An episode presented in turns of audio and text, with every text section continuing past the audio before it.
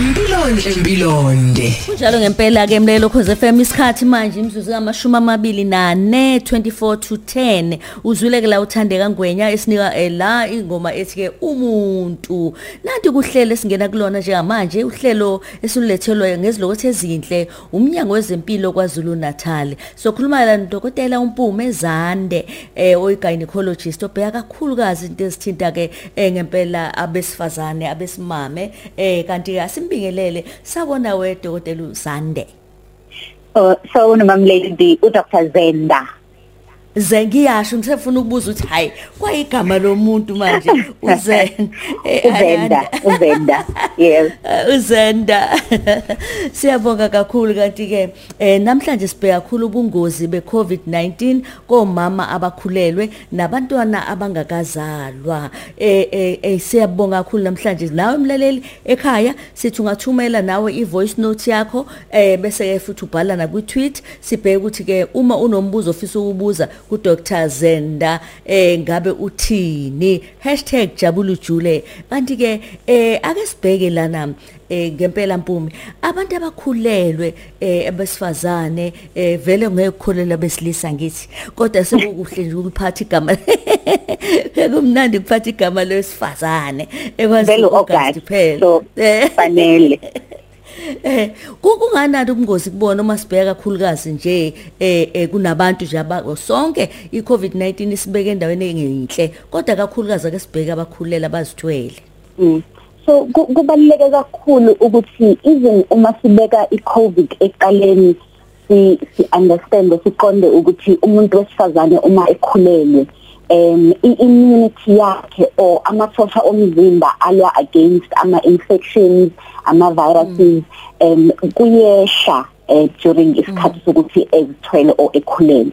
So kubalekile noku-understand ukuthi as isibeletho sikhula as umntwana ekhula naye lokho kuya-affecta indlela ama-lungs or amaphaphu akhe asebenza ngakhona ngoba isisu sidla sonke lesi space. Uthola ukuthi umuntu uma ngabe-ke esengenwa yinto njenge-covid iba more severe ikakhulukazi um uma sikhuluma ngama-trimesters oku- oku- okuba pregnant ikakhulukazi kwi- kwi-trimester yesithathu which is closer to isikhathi sokuthi umuntu ezoteta so kubalekile ukuthi abantu ba-understand ukuthi ubungozi buningi kakhulu kumuntu wesifazane ongavaccinatewanga um uma ngabe ethola i-covid. Although sibonile masibuka indlela abantu besifazane bebe- bebengakhona almost 50% of abantu besifazane abakhulelwe bebengabi nawo ama-symptoms at all. But if beyitholile baba nama-symptoms kuba worse kakhulu kubona. Wazi wayibeka kahle. Uyazi ukuthi siyabonga ngoba nakhona kakhulukazi izikhulu eziphathelene nezempilo babesho la ukhabazela nobaba uNdlovu ukuthi ake kumiwe kancane. Kusabhekwa umuntu osifazana okhulelwe kwenziwe njani. Bathe bangaqeda ucwaningo kwabuya kwathi hayi ke sebenga sebengagompela futhi kuyabonana nokubaluleka. Ake sibheke ingane ke iyona ke isebungozini obungakanani? Uyakwazi yini umama ukumthelela umntwana? Noma eh, so umntwana uma esengaphakathi em a- akukho okuhlanganisa umama kahle kahle nomntwana. Eh ngiyazi ukuthi abantu abaningi bayazi because wena o- ophethe umntwana so kufanele ngabe whatever you have izo izo izodlulela emntwaneni. A- a- asikubonanga kuma research akhona ukuthi kuyadlulela yini. Kodwa ubungozi obuba khona ukuthi umama uma ngabe e- ethola iCovid esegula lokho kumbeka kakhulu kwi-risk yokuthi umntwana angateta isikhathi singakafiki. So eh i- i- i-risk ye-prematurity. Okwesibili obomama uthola ukuthi umuntu uba ne-risk ethe ukudlulela than normal yokuthola into esiyibiza nge-pre-eclampsia which is ukugula kwe-high blood ukuba ne-high blood whilst umuntu e-pregnant now i-high blood umuntu uma ngabe ekhulelwe can be very dangerous and have ama-detrimental effects um last but not least um kukhona lokho sikubiza ngokuthi i-stillbirth or umntwana oshonela ngaphakathi esiswini sikamama. Nalokho siyabona ukuthi although ama cases engekho maningi eh but i-risk iyakhuphuka uma ngabe umama eh, eh, eh, ethola i-covid. So ukudlulela kwayo qobo lwayo i-covid asikuboni kangako but there are definitely ama ama risk factors uma umama ethole i-COVID kakhulukazi uma ngabe ebenama symptoms wagula kakhulu. A- awusize la empume omunye umuntu ke kuthiwa sifisa ukwazi ukuthi umama ukhulelwe naku sezwile ukuthi upositive. Mhlambe u- kade aka- akekho ku gynecologist yakhe ubehambile nje. Enze njani? Ahlale ekhaya eh eh athi ng- angifisi ukuya esibhedlela ufika njengoba kuneyinkolelo zokuthi ey esibhedlela kuyagcwala kakhulu nokuthelelana khona. Enze njani? Aye esibhedlela noma athinte lo mbelethisi wakhe. Yinto okufanele ayenze methola ukuthi hayibo nako ngempela ngipositive esekhaya. Mm. Okubaluleke kakhulu is ukuthi first of all xhumana nomuntu okunakekelayo whether it is udokotela whether it is a, a midwife or nurse. Um uma ngabe kuukuthi usebenzisa um ama facilities a, a, a, a state or in public iya eclinic ikakhulukazi uma ngabe unawo ama symptoms uma ungenawo ama symptoms at all into ebalekile kakhulu ukuthi u- u- u- uthole information ukuthi ungeza yini kubaleka kangakanani ukuthi uze for i-check up yakho yokuba pregnant? Because phela sekubili manje. Akusho ukuthi ngoba nakho une covid awukwazi ukuthi uqhubeke nama wa- into esibiza ngama antenatal visits wakho. So Yeah. thola i-information ngoba kuzodependa ukuthi how far you are ku pregnancy yakho. Udokotela wakho uzobe seyakucebisa ukuthi ke no kumele ungahlala sizo- sizo- sizoyiphushela i- i- sizoyiphusha i- i- i- i-date yakho yobuza uzohlola or athi no ku-dangerous kakhulu woza sizothatha ama-precautions eh, eh, ukuze sikwazi ukuthi sibone ukuthi i-pregnancy ihamba kahle yini. Hey uyabona emlaleli njengamanje nje sothi masisuka nje la sibe sibheka ama voice notes enu sibheka ama tweets uthi nithini singakamdede nje umpume eh eh, udokotela uZenda ophethelene kakhulukazi ke nathi sabantu besifazana konke nje kusithintayo ake sibheke sesivala ke impume la kulesigabana sethu kulesikatshana sethu sokuqala. Eh okuhlelene silethula ngezilothe ezinhle phela umnyango wezempilo khona la eKZN sifisa ukwazi ukuthi ibuzzword negama elisematheni lensuku yileli le vaccine eh ku- ku- ubusuke wathi uchaza ncane ukuthi kuyadingeka ukuthi athole i- i-vaccine kodwa ke sifisa ukuzwa ngayo ukuthi ke eh, ngabe ke eh, ku- kunjani kuyena ukuphepha? Kukhona ukuthi ke kuthiwe mawuqeda ukuvaccine ahlala noma u10 minutes kancane. Yena ke mhlawumbe ngasikuthiwa hlala okuthe thuthu noma ku- kuhamba kanjani? U- u- u- utrithwa indlela ehlukile ninabanye eh cha akukho okuhlukile eh, in terms of ukuthi uma ngabe umuntu eyeke ukugoma lowo 10 to 15 minutes siyafuna ukubona ukuthi akukho yini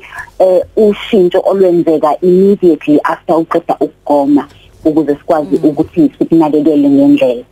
Um over and above that uma ngabe sibuka eh ukuthi abantu kumele ba vaccinate nini eh sengitholile ukuthi ngi pregnant em siyaye sithi akukho into ekuma research ekhombisa ukuthi eh, there's a specific time. So ungagoma noma inini during i pregnancy yakho.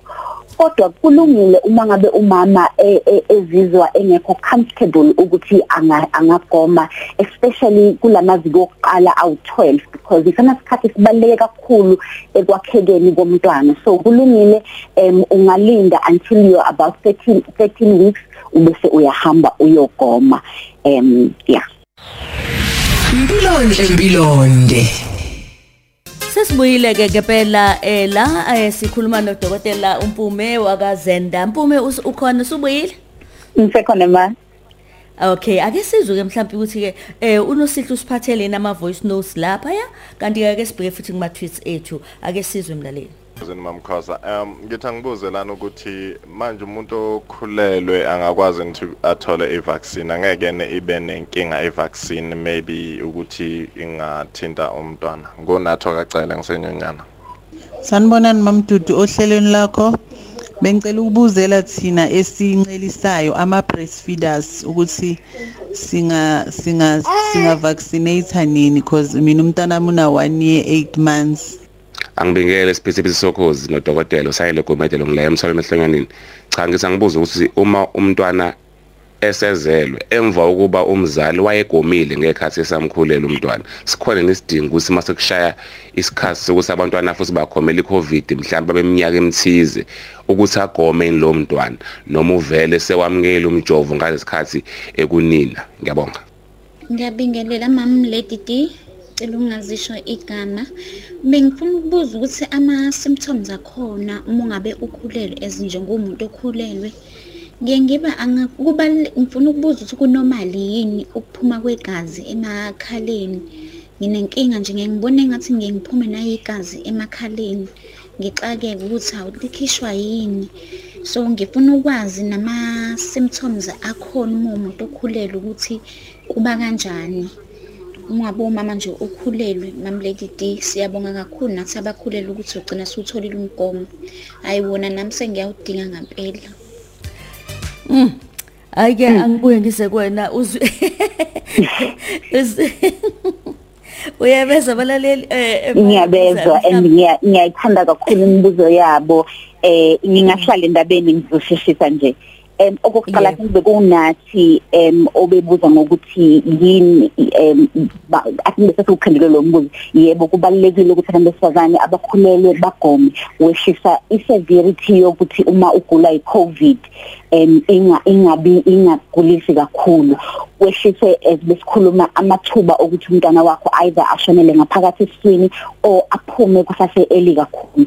Futhi wehlisa nokuthi unga unga unga unga transmit ivirus kwabanye abantu who could be vulnerable around you. Um usisi okhuluma ngendaba yoku breastfeeder abantu aba breastfeedayo abantu abazamayo ukuthola abantwana asikho isidingo sokuthi nikudelay ukuthola umgomo we COVID um the sooner the better. I asitholanga anything so far ephazamisa umuntu ofuna ukukhulelwa or umuntu oncelisayo. So ningadelay qhubekani niye kokoma for i-covid.